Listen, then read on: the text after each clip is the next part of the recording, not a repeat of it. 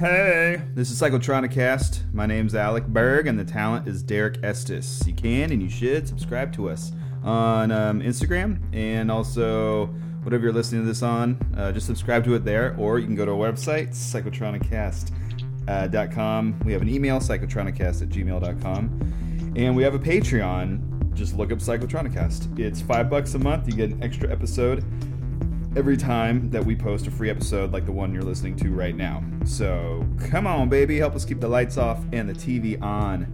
Without further ado, Derek, what the hell are you getting us into? Well, it's funny. So the last episode we did was the Satanic Panic double feature with Race with the Devil and The Car.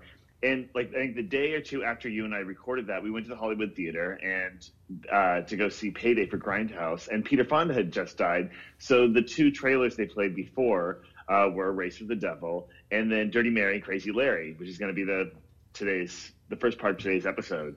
And then we were just talking. We were like, we should totally do this. You know, we should do this for the podcast. And so there have been a few of these kind of like 70s car chase movies that I always figured we'd cover at some point. Since we already kind of got the ball rolling, might as well just roll with it. So we're going to start with Dirty Mary and Crazy Larry, and then also talk about Death Race 2000 afterwards. Now, it's two things I have never seen before. And so great. Yeah. So great. I mean, after seeing Eating Raul, I'm surprised I didn't just go out on a limb and just watch everything Paul Bartel did, because he didn't direct too much, but I didn't. Oh, yeah. And boy, am I glad I caught Death Race 2000. But I'm getting ahead of myself. Dirty Mary, Crazy Larry is I knew about it from like Beastie Boys, Paul's Boutique, and then once Quentin Tarantino got on the map, he would mention that quite a bit. And after watching that film, I'm like, oh, that's Death Proof, like the ending. So like, oh yeah, for real. Makes sense. Yeah, this movie is so, it's crazy. It's kind of like it's almost like a combination. Like, it was birthed by other movies. Apparently, the script and the story had been kind of around for a while. Like there was a book called The Chase that came out in the early '60s that was about like when these kind of modified cars were getting these V8 engines, and so it was kind of like the beginning of the muscle car era. But it was, these kids would have these cars that were more high powered than the cops, and the police couldn't actually catch up with them. I guess Howard Hawks wanted to make this with Steve McQueen, like back in the '60s, and the script just kind of like went through all sorts of changes through the years until this movie was made. But this movie feels like a cross between like an exploitation version of Two-Lane Blacktop on one hand, with like parts of like the Friends of Eddie Coyle and just some other like, like 70s kind of heist chase movies, but with other like weird things too. Like even some of the dialogue is so snappy, especially Peter Fonda's, that almost reminds me of like, there are parts that feel almost like a screwball comedy or like a film noir even. But just like way funnier and more insane. He's a smartass for sure, and that's what I was thinking too with this film. I was thinking like, oh, this is like Two-Lane Blacktop, but with dialogue. Yeah, and exactly, and lots of it. Because that's the thing I didn't know about Dirty Mary, Crazy Larry, is because I've seen the preview a handful of times, and then when you hear the title and you hear it talked about, all you hear is like Peter Fonda and Susan George. You had no idea about like Adam Roark was his like mechanic or whatever, and like he's just like in the car the whole time. I'm like, oh, when the movie first starts, I'm like, oh, this guy's gonna die like right away because it's Dirty Mary and it's Crazy Larry. Like, who the fuck is this guy? And like, no, he like lives just like the rest of them throughout the film until the bitter end. But like, it like kind of threw me through a loop. I'm like, when is this guy gonna die, or when is he gonna double cross him?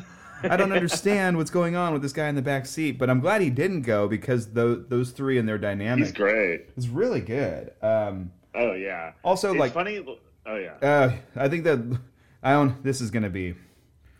know how this is gonna go over, but I really do like Peter Fonda in this, and I do like him in Easy Rider, of course, and the acid western. I can't think of the name of it. Oh yeah, the Hired Hand, stuff like that. But there's something about him. Maybe it's because of all the interviews I've listened to him. I don't know. But I'm just like, I don't like something about Peter Fonda, and I don't know what it is. I don't know if it's just like his face, but it kind of works in this movie because like he's like an asshole. Oh yeah, he does have a kind of a weaseliness to him. I think there's. Well, I think he was like an indefinable thing. He was like a rich prick, obviously, his whole life. Yeah. And so, like, he brings that to the screen, whether he plays a rich man or not. Like, he's definitely like a prick. Yeah, he does seem a little spoiled, or there's something in there. There's something in there that I'm just like, I don't like. I know what you're getting at. I like Peter Fonda, don't get me wrong, and I like the movies, and I like everything he contributed to Hollywood. More so than his sister and his father, maybe. I'm not sure. I haven't done, like, my homework with those two as much as I have with him, but... Yeah, there's still something where I'm like, I don't know about this guy. No, I think that's fair. I think he does have, like, there is that thing that Peter Fonda has. I mean, I love him to death. But, yeah, I can totally see where he's almost like an unusual leading man. Like, he probably wouldn't have made it. You know, you feel like it was still his family that kind of got him in the mix. You know, like what he did with that. You know, whatever was up to him, but yeah, there's definitely something very kind of strange about Peter Fonda. I do enjoy his wild side, where like, you know, listening to the WTF podcast with him, how he like was a sailor, like he had a sailboat because he was rich, and you know, just like sailing his shit around France, and then also like obviously he was into motorcycles and like racing cars and doing stuff like that. So he did live dangerously. Yeah, it's not like he was just like some mooch son that was also like a giant pussy or whatever. Like he was a man's man. Yeah. Yeah.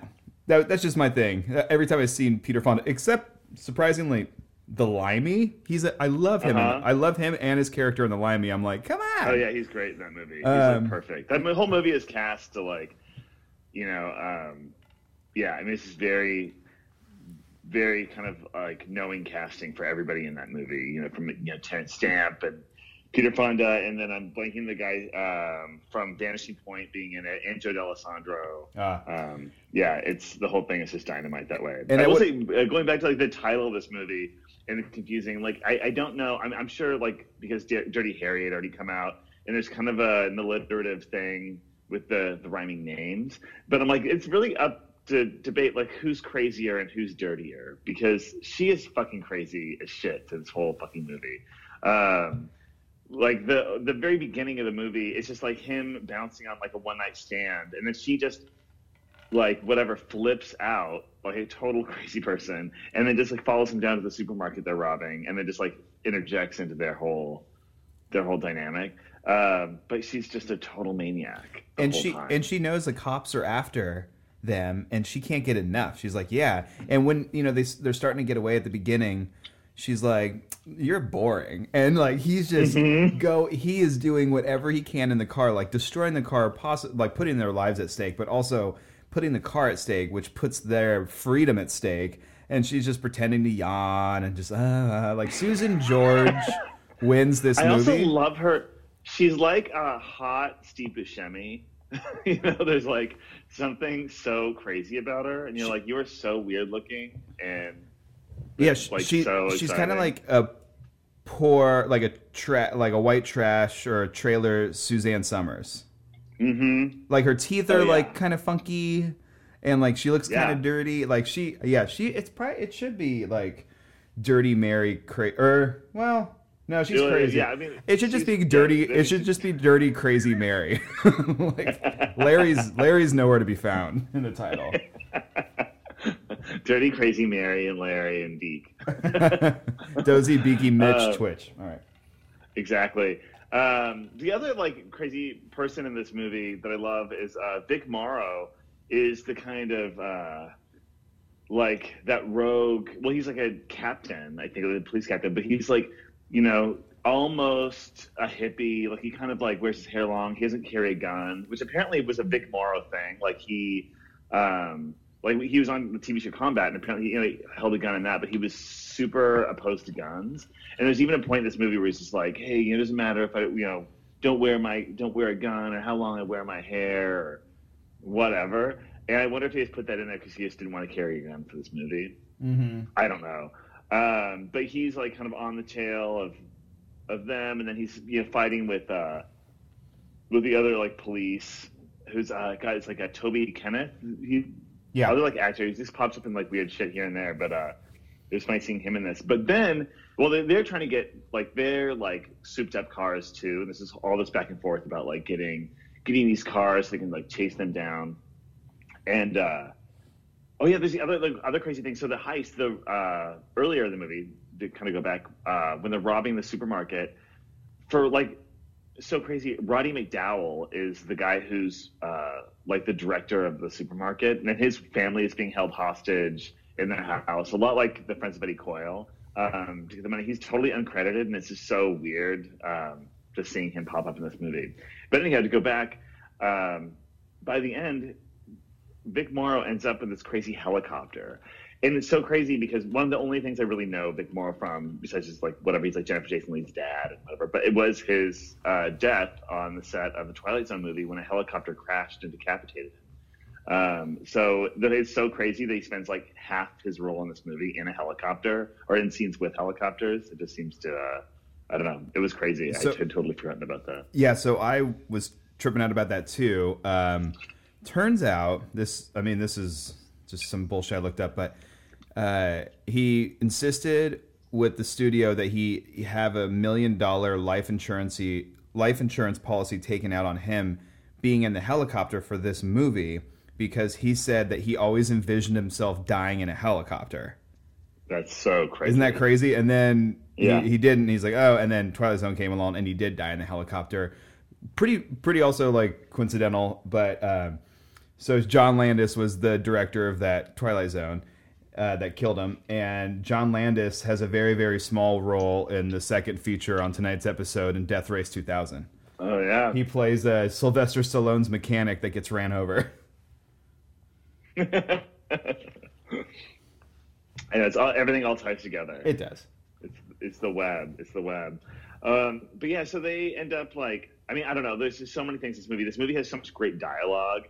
There's so many weird, like kind of insults, things he like is yelling at her. Like at one point, like she, whatever, causes this car wreck, and he's just like, "You trying to stunt like that? I'm gonna braid your tits." And you're just like, "What the fuck?" And then the other one is him and Dee, they try to ditch her at this like store, and they take off, but she has the map they need. So they go back, and he's just like, "Every bone in her crotch, that's what I'm gonna smash." That's like, crazy. It's so good and weird. And then there's that other thing, too, where they're like getting in this really amazing... they're just... the dynamic is so crazy. It's just like two maniacs just like screaming and fighting, and it's just really entertaining. But I love the one where they're out of the little farm and they're trying to fix the fucking car. And he's just like, you know, you just need everything. You take the last, cookie from the cookie jar and, whatever. You're so happy enough to hide my stash, and you're going to find my pie stash. And just like, what the fuck are you talking about? It's really crazy, but I just love it. Yeah, and another thing I like is Vic Morrow, like showing police work before satellites and computers and stuff like that. You kind of see it in our previous episode, The Car, where it's like they just have a giant topographical map in the office, and they're like, all right, we have units here, here, and here. So that means he can only be going northwest. So we got to move units 12, 11, and 10 northeast to catch up with him. And you're just like, oh, watching him play that like cat and mouse game is really rad. It's kind of like watching Take It to Palaham 1, 2, 3 when Walter Matthau's trying to figure out where the homeboys are on the subway. Like, okay, he can only be going here. It's really cool. I just love like little... I don't like procedural stuff that much, but when it comes to strategy, what am I, George Bush? Strategy in this kind of like get down, it's bitching to watch. Yeah, I agree. I think that like a lot of like police procedurals, the ones that get really boring, it's kind of like court scenes don't always have to be boring, but a lot of movies will just like drag it out and it just gets really boring. And normally in those movies, what happens is when you like focus a lot on the procedure, you end up totally losing the characters, or you're not focusing on anything totally engaging or interesting. And so I think with this movie, it has a really good balance. It has some of those things, and you kind of are aware of the limitations of the small town and these places like The Car, they're like, we're not prepared to deal with stuff like this. Like, this is a sleepy, you know, they're in like Stockton or wherever. Yeah, it's crazy. That's the other thing is in this movie, like Peter Fonda is like an aspiring NASCAR driver, which also kind of ties in with, I mean, all of his like movies with him, like, you know, having some sort of vehicular career. You know, he's a dirtbag rider in Race with the Devil, and obviously being a biker and, you know, the Wild Angels and Easy Rider, and I don't know, it's funny. I like that angle to it. Yeah. Yeah. Was this movie a hit? So yeah, actually it did really well. It was, I don't know what the, I actually was reading about this. The numbers were really good at the time, and it was kind of a sleeper hit.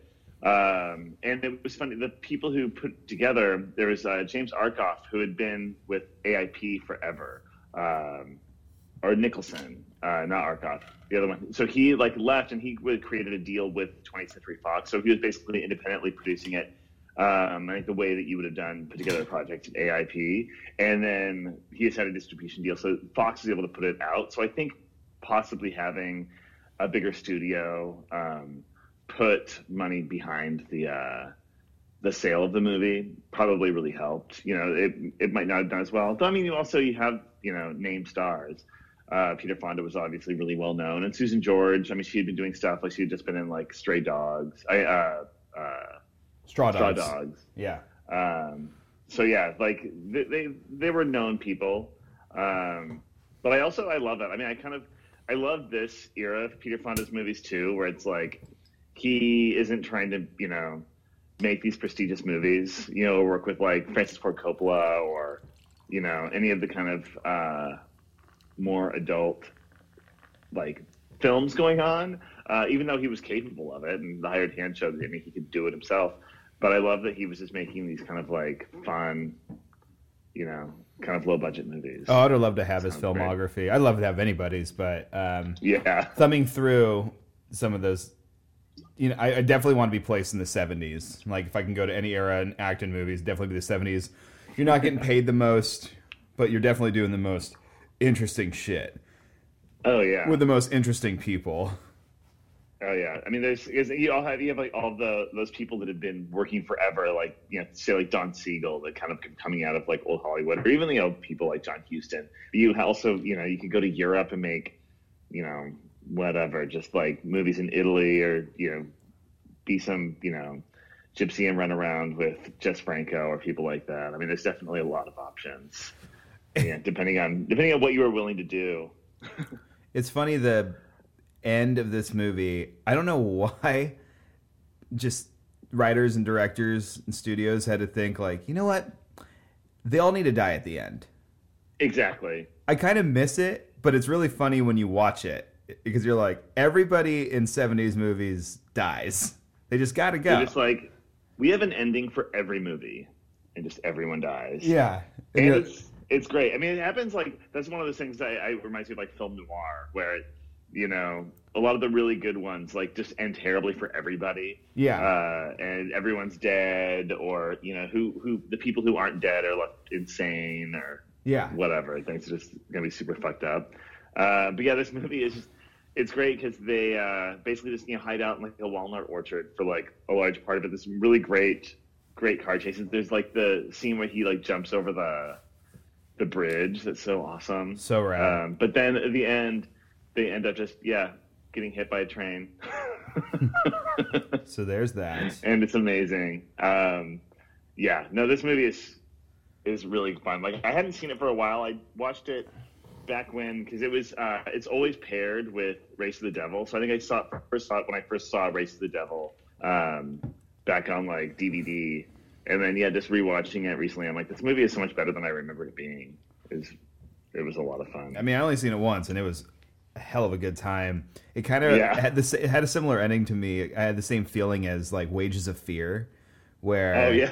You're like, this guy made it. Like, he made it. All he's got to do is just get out of Dodge, or like whatever. And then he's just like, doo, doo, doo, doo, doo, on the cliff's edge. And I remember watching that movie with my dad earlier this summer, and he's like, God damn it, don't tell me he's going to fuck it. And then he like rolls it off the cliff. And then with this, you're just like, he's beating himself. Like, you've got this. Like, just get out of here. Yeah. Even your boy's telling you in the back seat, like, you're fine. Like, just chill. And then smack. And you're like, that car, too, that insane, like, neon green Charger is so cool. I mean, that Impala in the beginning is cool, too, but the Charger is, like, so rad. The Impala has too many doors. That's its problem. Yeah. But, yeah, because when they're driving that around, I'm like, that's kind of a weird car to just be like, this is the car they use. But then when they do the switch, I'm like, there it is. Real inconspicuous. Exactly. I know. It's like the craziest looking car. Yeah. It's so loud. Exactly. No, it's so great. I love also when they're at that weird fair when they're doing the switch off. And, like, all those bikers, like, stop Mary. And they're like, hey, what up, Mary? Just too good for us now. And then she's just, like, runs off. Because she's just, like, whatever, some sort of... she's just, like, almost like a groupie whore. Yeah. And I love that. She's even, like... oh, I love that other thing, too. She talks about, like, oh, there's no toilet paper. It reminds me of Europe. And he's like, oh, you've been to Europe, whatever. But it's like, she's clearly British. Like, her accent, like, comes through sometimes, but I love that whole back and forth, just like, oh, what do you know about Europe? And she's like, I was traveling around with the lead singer of Scorpion. Yes. Like, yes. Little yes, did she know there would be a band called the Scorpions one day that she would eventually rock like a hurricane. What else you got to add about this movie before we get into... Maybe I love it. Yeah, I love it too. I think we can move on to the next. Yeah, you know what I love more than Dirty Mary, Crazy Larry is Death Race motherfucking 2000. Yes. Oh my God, this is like I want to show everyone this movie. Oh yeah, it's a crisp hour and 19 minutes. You're in, you're out. It never lags. Every scene is like, I can't believe this is in this movie. I like the way the plot unfolds and the rules of the game are played. You're like, what? Like all the star-studded cast, the music, the cars, the fucking like pretending they're going cross country, but they're clearly in Los Angeles County the entire film. Oh, I love that. I love where it's just like, oh, just leaving New York, or we're going through the Lincoln Tunnel, and you're like, that is not what the East Coast looks like at all. It totally looks straight up like California. Yeah, the whole movie takes place in the valley and the desert. Yeah. It's so good. Yeah, they do such a good job. Like, obviously, it's, super low budget. Roger Corman's producing it, but it has such huge ideas, and it has a really witty script. That I think helps, and also like the direction of like Paul Bartel is just so dynamite. But I love how even the opening credits have like that hand-drawn look to it. Like it plays with the kind of the craftiness of it. I guess like it's never like super like jokey bad. Like oh, this is so bad, or it's not like it has it's almost too smart to be schlocky. If that makes sense, I don't know. There's no schlock in this film. And of the two Paul Bartel films that I've seen, like that's his like bread and butter. Oh yeah. Where you're like, I shouldn't be taking this. This shouldn't be, I don't know. This is like so over the top and crazy, but it's like still like very serious in its delivery in a way. Yeah. It's so cool. But you could also tell everybody, at least what I imagine, everyone's just having the time of their life in this movie. Oh yeah. There's no way you can't be. It is really fun. Like I love Mary Woronov anyhow, but I love her in this movie. Like all the different drivers. So I mean, the general overall plot is that there's a race, across country. They can kill people to score points to get across, and but all the different drivers have different identities, like kind of themed identities. And Mary Woronov is like a cowgirl, and her car looks like a bull and has bull horns. Sylvester Stallone, his character is supposed to be like almost like a 30s gangster, and so he has like a Tommy gun and so I wrote all these down when they were getting introduced. Stallone's car, is like a 30s Chicago gangster. His name is Machine Gun Joe. You have Nero, the hero, and Cleopatra, which I was so sad to see them go first because, like, Cleopatra had, like, the greatest rack in the movie for sure. And, like, her straight up, she had so much cleavage in one scene that, like, her nipples just, like, draping off of her. It's the best. You have Matilda and Herman. They're the Nazis. And oh, yeah. Mary Woronov is the only woman driver in the film, and she's driving the bull with the horns, and her name is Calamity Jane. Yeah. And then you have Frankenstein. I also loved that all of the pairings were both male and female. Yeah, me too. If there was a, you know, like a female driver, then you have a male mechanic, and then all the others, they had, female navigators, mechanics. So, something else that was so great is the story is told really well. Like, the fact that they didn't have a budget, but all they were doing was they were getting up very early in the morning, and right when the sun came up, they were hitting the freeway and the highways where, like, no cars were on the road yet. You could never film this movie again, especially in California, because there's just too many cars on the fucking road these days. But back then, you can make it happen, apparently. And everything's told through. It's kind of like a like The Running Man in a way, where it's like, here's this like national television show that, like, everybody in the nation is watching, and you don't know, like, where, like, how is everybody seeing everything? There are no cameras anywhere, but it's like, whatever, it's the future. Fucking who gives a shit. But also, the MC or the host of this whole thing is, if you've seen Once Upon a Time in Hollywood, the fucking radio station that Brad Pitt is listening to is the Los Angeles radio station from the late 60s, whose DJ's name was The Real Don Steele, and that is The Real Don Steele narrating this whole movie. That's awesome. He's so great. He's so fucking good in it. I'm like, oh my God, that's The Real Don Steele. And then, like, looking it up, and I'm like, sure enough, I was like, I know that voice anywhere. That is so funny. So really, really cool, God. Especially if you've seen Once Upon a Time in Hollywood and you listen to the soundtrack, like, you're like, oh, that's the fucking guy, like, at his real job. And now you get to see him, like, Paul Bartel just probably cruised around LA and was like, we got to get this guy, listening to the radio all the time. And Paul Bartel makes his little, like, cameo as the surgeon that perfects Mr. Frankenstein, played by David Carradine, who, like, seems to, like, fuck himself up every single year he does a race. He's lost everything, and he's just wearing his his, like, BDSM leather to, like, hide all of what you would think are scars and wounds. He looks almost like a proto Darth Vader. Yeah, a little bit. He's got the cape and everything. The cape. Yeah. But apparently David Carradine refused to wear leather. Maybe he's, like, vegetarian or vegan or something, so they had to, like, make everything out of pleather. That's so great. Yeah. Even sexier. Yeah, right? He's like, I don't wear dead shit. He's great. Like, the exteriors, the interiors, whatever you want to say, in this film are so cool, too. It kind of reminds me of, like, THX 1138, where they're just finding, like, these big open warehouses or parking structures or whatever. They're just painted a solid color. It also made, like, a convention center or something. Yeah, they just had, like, a, empty room, and these kind of, like, set decorated, sparsely, so it just looked like some futuristic hotel room. Exactly. And totally works, totally plays. Paul Bartel, after watching especially the opening montage in Eating Raul, and then how he does all of the editing in the two films that I've seen of his, kind of really reminds me of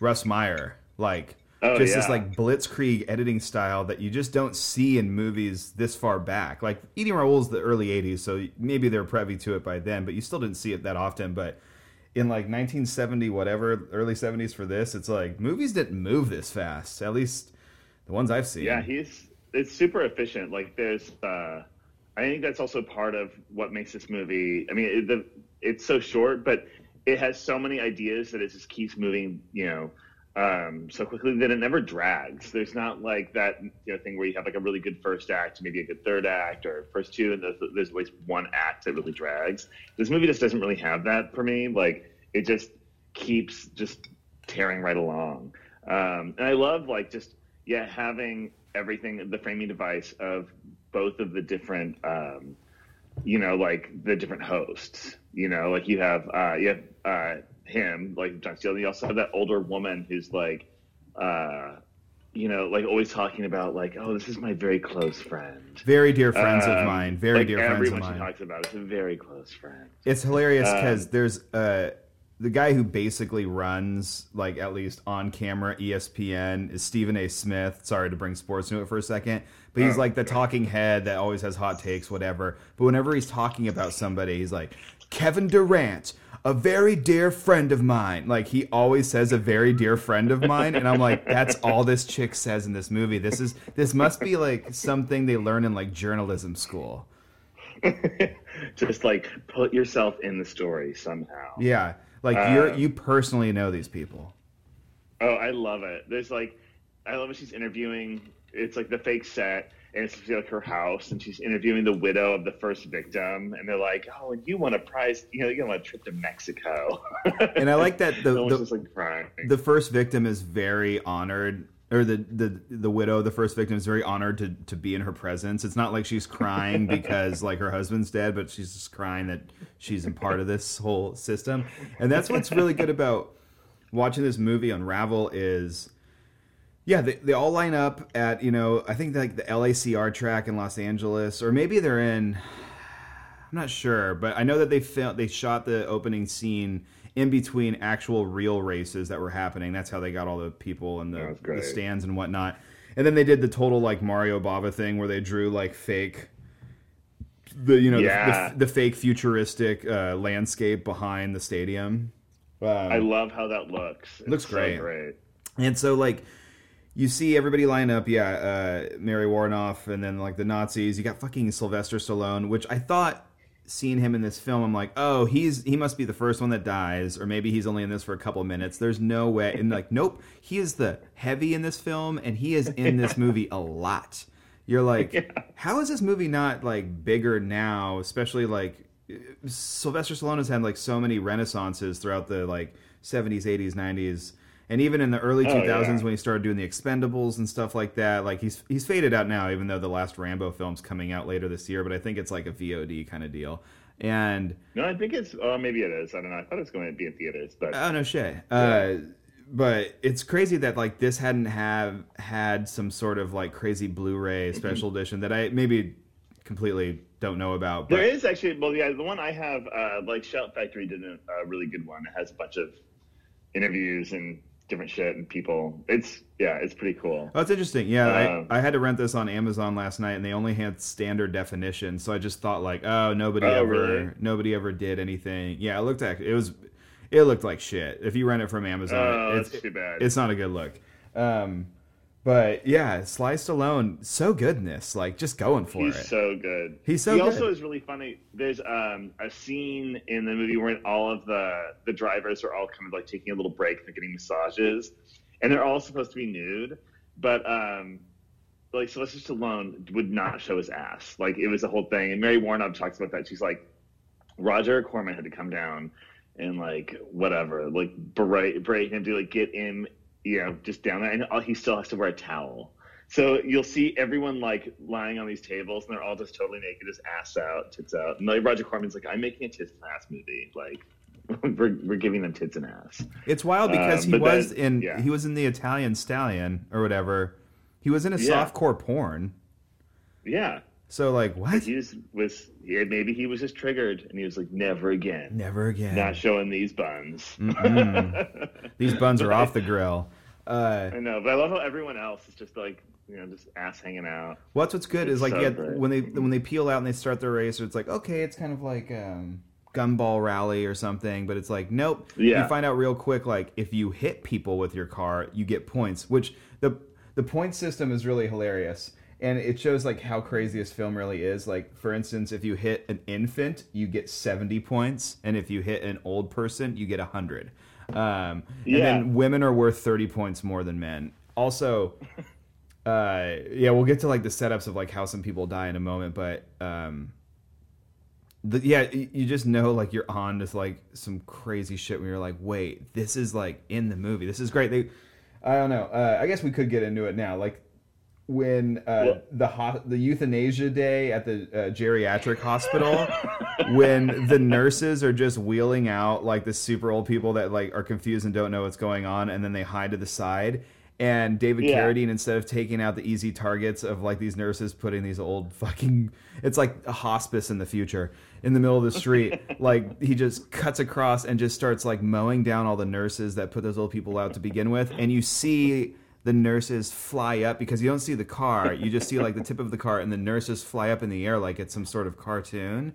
And it's like they're jumping on a trampoline each to like give themselves airtime. And you're like, holy fuck, like, Paul Bartel like made so much out of so little with this film. Like there's so many good deaths in this movie.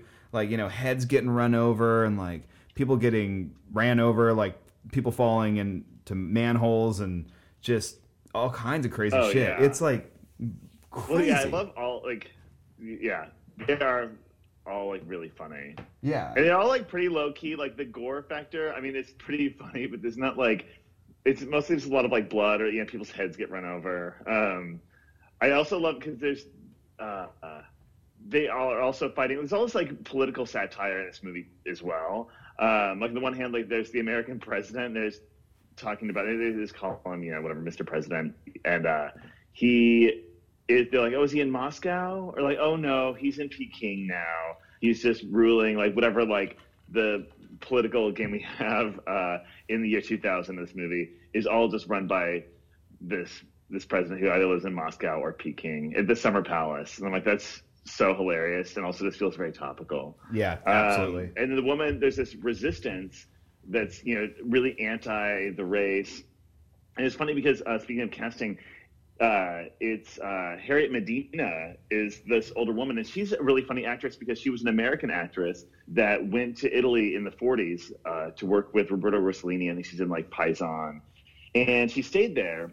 But I think for people who watch movies, you're probably most likely going to see her in like a ton of Mario Bava movies because she's in Blood and Black Lace. She plays like the maid in that movie, and then she's also like the older woman in The Whip in the Body. The Whip in the Body. And there's like a few of those. So like, it's really funny seeing her back again in the States speaking English as the leader of this political movement. It's really great. It's dope. And that's also how like they end up killing Nero, is they're like, they plant, because Nero thinks he's hitting a family and a baby, and they leave this like baby doll out. I mean, runs over it, but then it just explodes because it's full of dynamite. Yeah, that's fantastic. I love, for some reason, there's just a guy that wants to be a matador and play Toro with the bull car, and Mary Woronov is just like, I'm in. And that little sequence is great. The fact that, like, the way they get the cars to do the stunts in the film, and I know, like, balling on a budget is Roger Corman's MO. It's fucking nuts. Like, the shots they got, the way they got the cars to do stuff. What was really cool is you can't tell, but you know that the process of making this film look so good was to film at a rate where they're missing frames, so the shit's going faster, but it looks so much better than when so many other movies, especially in that time period, would just speed up the film and it would just look like you're watching something and fast forward. This doesn't look like that because they knew right off the bat, like, we know this isn't going to look that fast or that great at regular speed. So we're going to, I don't know what process they use to actually like capture the film, but they're definitely like not filming at the same frame rate per second as a usual camera. And that's why when they do the playback, it looks so good. And also the playfulness of the movie too, like the attitude makes that, you know, even some of those things that would seem a little like silly, it feels like part of the joke, you know, like, I don't know. It's a cool, it's just, it's amazing how they pulled everything off to make it work. Yeah, it totally worked. Okay, now let's talk about the scenes where they stop off, you know, for the night, which is great. Kind of reminds me of like when they do like the Tour de France or whatever in for cycling, where they just like stop off at like hotels and shit in the middle of the race. But the first one where they're just getting like Swedish like naked massages while getting interviewed in that room with like beefcakes and bimbos is so great. And then like David Carradine, Mr. Frankenstein, just walking in and is like his pleather outfit and just, you know, being his sassy pants. is just the stuff like, you know, that's Hollywood magic, baby. I want more of that. Oh yeah, that needs to come back in my life just currently. And when they stop off in New Mexico the second time and they're just having like, you know, the Last Supper, and Sylvester Stallone is just eating mashed potatoes with his fingers. And he just has mashed potatoes all over his face, and you're like, what the fuck? Like, what a fucking weird... Everything is so weird in this movie. And, like, when David Carradine is, like, hooking up with his number two, and, like, you know, he's taking off all of his shit and, like, revealing that, like, his body looks totally fine. And then, you know, they're going to go do that slow dance, but then he puts the mask back on, and then they dance. And you're like, what a freak. And all he has is his little pleather shorts on. Yeah, he's a freak. It's so great. And David Carradine, I guess, in an interview, like, said, like, he walked off of the set of Kung Fu, and everybody knew him as the Kung Fu guy and stuff like that, and he was going to be typecast forever. So the thing he wanted to do was just, like, the most different, crazy thing that he could find, and this was that. And he's so glad he did a movie because it just gave him a career of doing, like, anything else. And, like, if you look at his IMDb credits, it almost rivals Eric Roberts, where it's like, he did so much shit. He would do anything. So it wasn't one of those things, like, I thought he was, like, one of those dudes that was, like, a blast from the past and then, like, fizzled out and then, like, Kill Bill resurrected his career. But it was like, nope, he just, like, continuously worked on everything at all times. The man no stopping. Hated his wife and his kids, apparently, because he just was never home. He was always on location. But, yeah, super cool. Like, yeah, his performance is great. He's so great. He's kind of, like, really perfect for it because he is, like, kind of, he can, you know, play it so straight. You know, like, everyone else is really big in the movie, and he's almost a little bit more subdued, but then not, like, but there's still kind of a, you know, there's a light behind the eyes, you know, that I think he's able to, like, bring to that character. And even when he meets, like, that crazy fanatic who's wearing, like, one of his letters in the Frankenstein thing, and then she's just like, I just want to let you know that, like, I am somebody, and, like, I want you to know that you are loved, and, like, blah, blah, blah. And then, like, the next day when she has her cult standing in the middle of the street, I'm like, oh, wait, is she, like, casting all of her minions to get run over by him? But then they disperse, and, like, she just stands there. And then he runs over her in the street, and she's driving, and she's talking to, like, Carradine ends up talking to the girl in the car with him, and she's just like, why did she do that? And he just says, she wanted to show me that she loves me. And I'm like, she just accepts it. It's just like, fuck yeah. No, I love that. I love how one of my other favorite gags later in the movie is after, you know, there's also the resistance, and he kind of keeps sort of getting set up in weird ways, and there's, like, the main commission. They're like, what's going on? Like, is your navigator, like, you know, fucking him over? And there's definitely something going on. You don't really know what it is. But he later ended up realizing that he has a mission of his own. He wants to win this race so that he can kill the president. And the one thing, even when he gets naked, the only thing besides his little Speedo he has to take off is his one glove. And then when he takes it off, it has a grenade in the middle, and it's a hand grenade. And it's just such a, like, hilarious, like, corny joke. It's like something out of, like, Kentucky Fried Movie or, like, The Naked Gun or something. That it just really cracked me up, and that's his whole deal. And they end up, like, I can't remember how everyone else dies, but then it just ends up where it's him and Stallone are, like, the last two. Well, they do a Roadrunner thing where one of them is they have the fake detour with, like, the tunnel. That's how the Nazis die, right? Yeah, and they go off the cliff, which was hilarious. And then the other one is, like, there's just, like, that landmine there that Mary doesn't hit. But then when she does a three-point turn in the middle of the desert, then she runs over and explodes. And then, then we're down to Sly and Carradine. Yeah. It's so great. I love, like...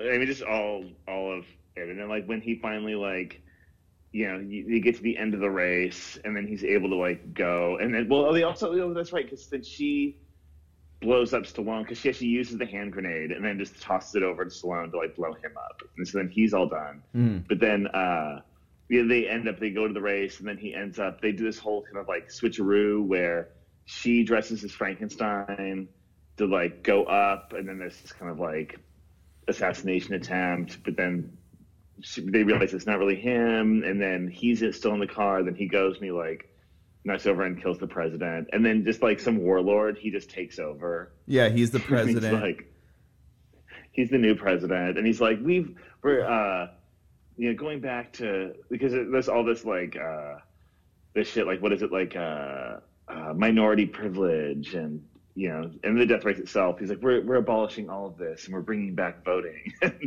and democracy, and you know, anti-violence. And the MC dude who's been interviewing, he's like, but you can't get rid of the race. Like the American people just won't handle this. You know, can't take the lack of this violence or whatever. And then he just runs him over and kills him. Yeah, it's everyone loves that. The Real Don Steele is no longer in. The Real Don Steele. He's so great. He's like so hilarious in this movie because he's just so energetic and like insane. Yeah, yeah. I his like giant collared shirt over his jacket with the ascot in the middle, and then like that's all you see is like when he gets run over, his like ascot just kind of like floats in the air and falls to the asphalt. You're like, and his teeth. He has like such a toothy, crazy smile. He's just hysterical. Yeah, and like literally he is acting but hysterical, and he is hysterical to watch. Yeah, and he just has like those smoker's teeth. Oh yeah, great. No, sure. Fan, this movie he has made for radio. Yeah, for sure. It's this movie's so cool. I would love to just like try and think of something where you can like put a bunch of these movies together, just like fun, insane 70s movies that would just be like an all night kind of like sleepover party thing to watch. Oh, yeah. Like you definitely would throw this one in here. What's the other one? It's just so Phantom of the Paradise would be another good one. Oh yeah, I know. God, I've been in the mood to watch that. I haven't watched it for like a couple years, and I went through a period just like watching that like nonstop. It's on Shudder right now, but I know you own it, but it's on Shudder. Oh yeah, yeah. Everyone should watch it. If you haven't seen Phantom of the Paradise, then do it. God. But yeah, I think that this, it's funny because this movie ended up being like a pretty big hit. This is also like kind of before Mad Max and that kind of wave of the post-apocalyptic, you know, like car movie. This movie is kind of funny because it does hit like, it's like a weird central point. Like, you know, like those circular graphs people will put, you know, where there's like, where things overlap. This is like right in the center of a bunch of different types of movies. Like you have those movies and even whatever stories, things like The Running Man or The Hunger Games or, you know, whatever Battle Royale even, where it's like the, you know, the kind of fight to the death sort of scenario. You have the like car chase movie, the post-apocalyptic, you know, satire, the, you know, all these little things. But yeah, this movie would pair really well with a lot of different types of movies like that. Another funny thing about this movie, so it was also based on a short story by this guy, Ib Melchior. And he was also a director, but he was primarily a writer. He wrote this story in like the mid-50s. It was a little bit more of a serious satire, you know, almost like something that would be, you know, in like a men's magazine, or you could almost see making as a really elaborate episode of The Twilight Zone. But then he ended up directing a bunch of like really cool sci-fi movies. He was Danish originally, and he survived. He survived the war. He actually like fought in the war and helped like liberate like a concentration camp. So I know his movies. I was just reading a little bit about him after watching this. But most of his like novels a lot deal with you know, Nazis and like Nazi Germany.